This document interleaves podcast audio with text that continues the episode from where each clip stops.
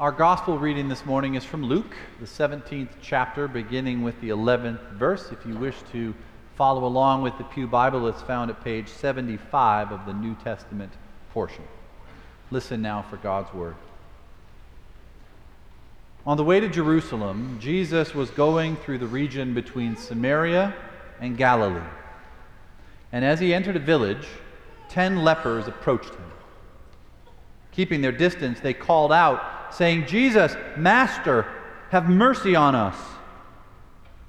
When he saw them, he said to them, Go and show yourselves to the priests.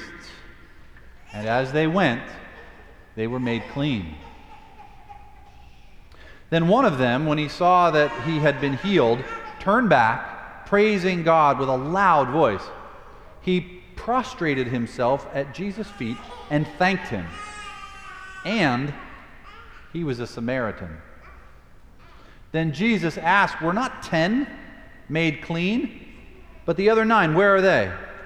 Was none of them found to return and give praise to God except this foreigner? Then he said to him, Get up and go on your way. Your faith has made you well. This is the word of the Lord.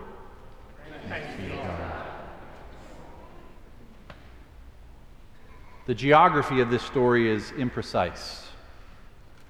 For the third time since the ninth chapter of Luke's Gospel, we are told that Jesus is on the way to Jerusalem. But now he's in this region between Samaria and Galilee. And scholars have had a hard time down the years placing a pin in the precise spot on the map where this is supposed to have happened. The problem is, is that we know Galilee, right? Galilee is the country. Galilee's up north. It's a small town. It's a, it's a collection of small towns and villages about 90 miles from the bustling metropolis of Jerusalem. Galilee, Galilee is home for Jesus and for his disciples. It's carpenters and fishermen and synagogues and farms. Galilee, we know. Samaria, also a little bit south of Galilee, we know that as well. It's distinct in its own way. It's the northern half of the divided kingdom of Israel, if you remember your Old Testament history, where Samaria seceded from Judah, the southern kingdom. Even if you're not a biblical historian, however, and have just been following along with Luke's story, you know that Samaria is complicated. Right after he resolved for the first time to go to Jerusalem, Jesus went to a village in Samaria and was quickly kicked out. We know Samaria as well. But the region between Samaria and Galilee, that is harder to fix. It's, a, uh, it's an in between space. It's partly here, but it's also partly there. It's Nogales, partly in Mexico, partly in Arizona. It's an in between space, a contested territory where things can happen that will surprise you and that may rattle you. There's great risk and great opportunity in an in between space. I lived for a very short time in an in between space in 1998 and 99, a place called the Cornerstone Community in Belfast, in Northern Ireland. The Cornerstone Community is a house that is situated on a road in the western part of that city that divides a Protestant neighborhood from a Catholic one. And during the worst of the troubles in that country's history, it was occupied, that house, by Protestant and Catholic leaders who wanted to give a visible witness to nonviolence and peace and reconciliation. And to do that, they chose an address right in the middle of an in between space.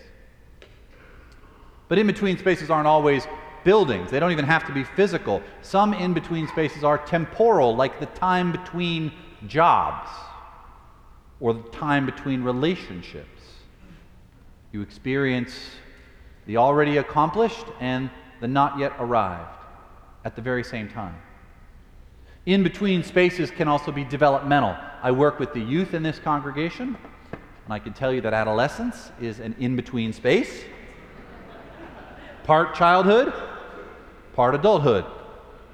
There are great risks in adolescence, and they're well documented, but the emerging capabilities of teenagers are also a wonder to behold at the same time. We know these in between spaces, don't we? They're moments of great promise that carry with them the possibility of great disappointment. You might go so far as to say that the life of faith is one long in between space. Discipleship involves both a confident grasp of the promises of God in Jesus Christ and a slow and protracted kind of waiting for God's promised future, where violence is ended and tears are no more. Discipleship is an already and a not yet experience, it's an in between space.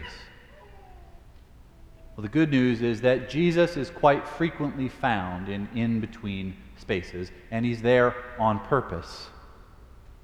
These ten lepers who approach Jesus are also there on purpose. Jesus, Master, have mercy on us. That's how they address Jesus, and that very address signals that we're not on solid ground here. Right away, we can tell this is no ordinary encounter for a couple of reasons. First, the word master, the Greek word that's translated here as, as master, is only ever used by insiders, by disciples of Jesus. It's a term like teacher or Lord or sensei or coach. It's a term of address that you only get to use with someone if you enjoy a certain kind of relationship with them. You don't just get to call somebody those things. And yet, that's exactly the term that these 10 use to address Jesus a person they've never met, and a person who, especially given their physical condition, they have no right to even speak to. It's remarkable, but this is the only instance in all of Luke's gospel in which somebody other than a disciple of Jesus addresses him with that term. It's also unique because they're lepers. And if you don't know, here's the deal with lepers in the Bible they don't belong anywhere near other people. Leprosy, or Hansen's disease, is a contagious affliction that causes lesions on the skin. And from time immemorial, Jewish tradition, Jewish law, in fact, has stipulated lepers' removal from the community. So the book of Leviticus in the 13th chapter says this The person who has the leprous disease shall wear torn clothes, and let the hair of his head be disheveled, and he shall cover his upper lip and cry out, Unclean, unclean. He shall remain unclean as long as he has the disease. He is unclean. He shall live alone. His dwelling shall be outside the camp. That's just the law, guys. But Jesus doesn't go in for that kind of discrimination, though, does he? I mean, if we're paying any attention, we're bound to notice that what God is up to in Jesus is the inclusion of the excluded, the, ad, the abolition of discrimination of all kinds against those who are deemed unclean. In fact, in the story about Jesus that Luke is telling, the terms clean and unclean are not even reliable concepts for faith anymore. All Jesus does is tell these 10 lepers to go and show themselves to the priests. He doesn't touch them like he did in an earlier encounter with a leper. He doesn't tell them to go bathe in the Jordan River seven times like an ancient uh, Israelite prophet once prescribed as a cure for leprosy. No, he simply tells them to go and show themselves to the priests. But you would only do that once the healing had already happened. They're already healed, even as they stand there. Now, don't let the miracle of this put you off the scent of what's really happening in this story. There is more than trickery rustling around these bushes. Healing stories are about more than cures because the healed in these stories are always suffering from more than physical symptoms. When you're in need of healing, physically, spiritually, emotionally, you need more. You yearn for more than the alleviation of physical symptoms, don't you? The first line of the hymn that we sung together at the beginning of worship We come to you for healing, Lord, of body, mind, and soul and pray that by your Spirit's touch we may again be whole. The healing we seek, the healing these lepers in the story seek, is wholeness. Physical healing, yes, but also a restoration to their community. And this is precisely what Jesus accomplishes in healing them. He cleanses them from the thing that is keeping them on the outside, and He makes them whole physically, socially, and spiritually. This is what we're really hunting the reign of God. And it's here. It's breaking out on the body politic here as those who have been kept out are welcomed in. But it goes even further than that because more than simply welcomed in, one of those healed is lifted up and honored as an example of faith for all to follow. And it's the last one you would expect. Here's the deal with Samaritans in the Bible Samaritans are bad, real bad. They're a backward bunch of heretics who split off from Israel centuries ago and have been held in contempt by respectable Israelites ever since. Yet, Jesus chooses a Samaritan, a Samaritan leper at that, as a model of what faith is all about. Imagine it. It's like a, it's like a Citizen of the Year award given to an undocumented migrant. It's like an Olympic gold medal placed around the neck of the athlete who didn't even make the team. It's like a packed arena cheering for the girl who got cut from her high school choir. It's everything that we know about achievement and status and goodness turned upside down because faith has been found in a Samaritan leper. So Jesus tells him, Your faith has made you well. Can just as well be translated, Your faith has saved you. Note, not your faith has healed you, he was healed already.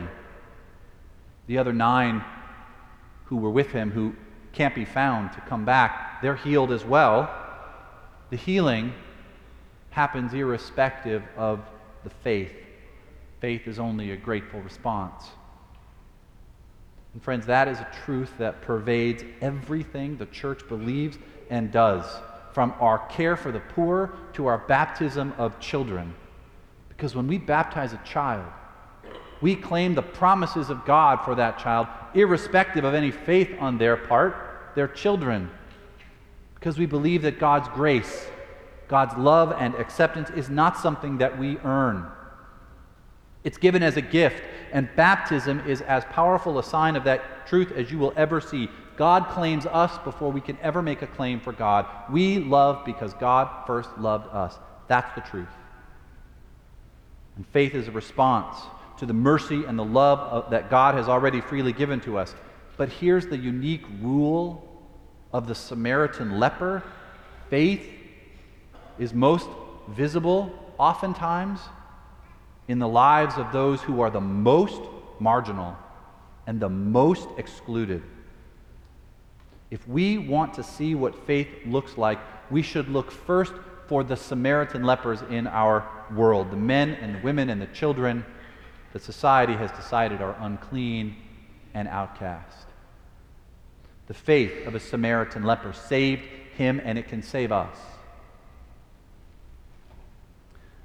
But I imagine I imagine Jesus' disciples sitting there listening to him say this and feeling a little angry, a little confused. I mean, they have left everything to follow Jesus, they are committed. They're sleeping in the dirt with him, they are traipsing around this region between Galilee and Samaria, knowing full well they're on their way to a furnace in Jerusalem. He's not lauding their faith, and they're even asking for more of it earlier in this chapter, before the story we read, the disciples plead with Jesus, Lord, increase our faith. Well, boys, here you go. You want to know what faith is? You want me to show you? Here is a foreigner.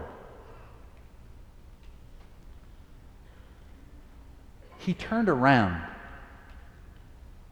That's part of, part of his faith, I think, is that he turned around.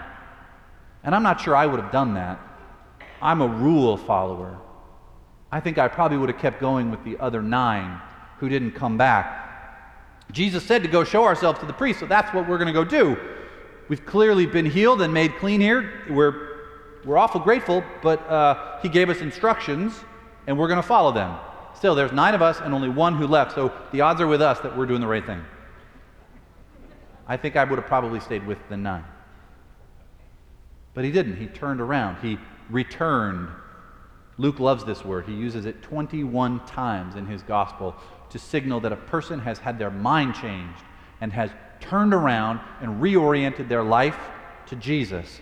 Sometimes faith is just an act of turning around, of changing direction, changing your mind, stepping outside your plans and your instructions to follow where your gut wants to take you.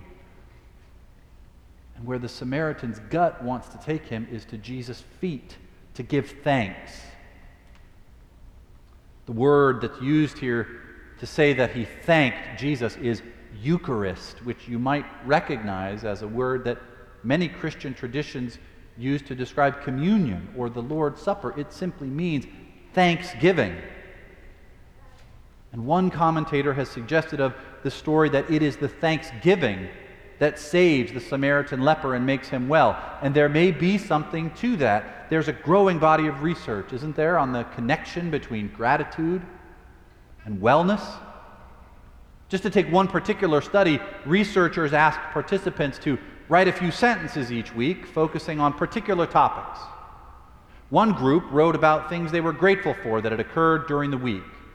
A second group wrote about daily irritations or things that had displeased them. And the third wrote about events that had affected them with no emphasis on them being positive or negative. And after 10 weeks, those who wrote about gratitude were more optimistic and felt better about their lives. Surprisingly, they also exercised more and had fewer visits to physicians than those who focused on sources of aggravation. Gratitude can literally save a life. But the Samaritan le- former leper doesn't seem to me to be practicing gratitude as a, as a personal habit.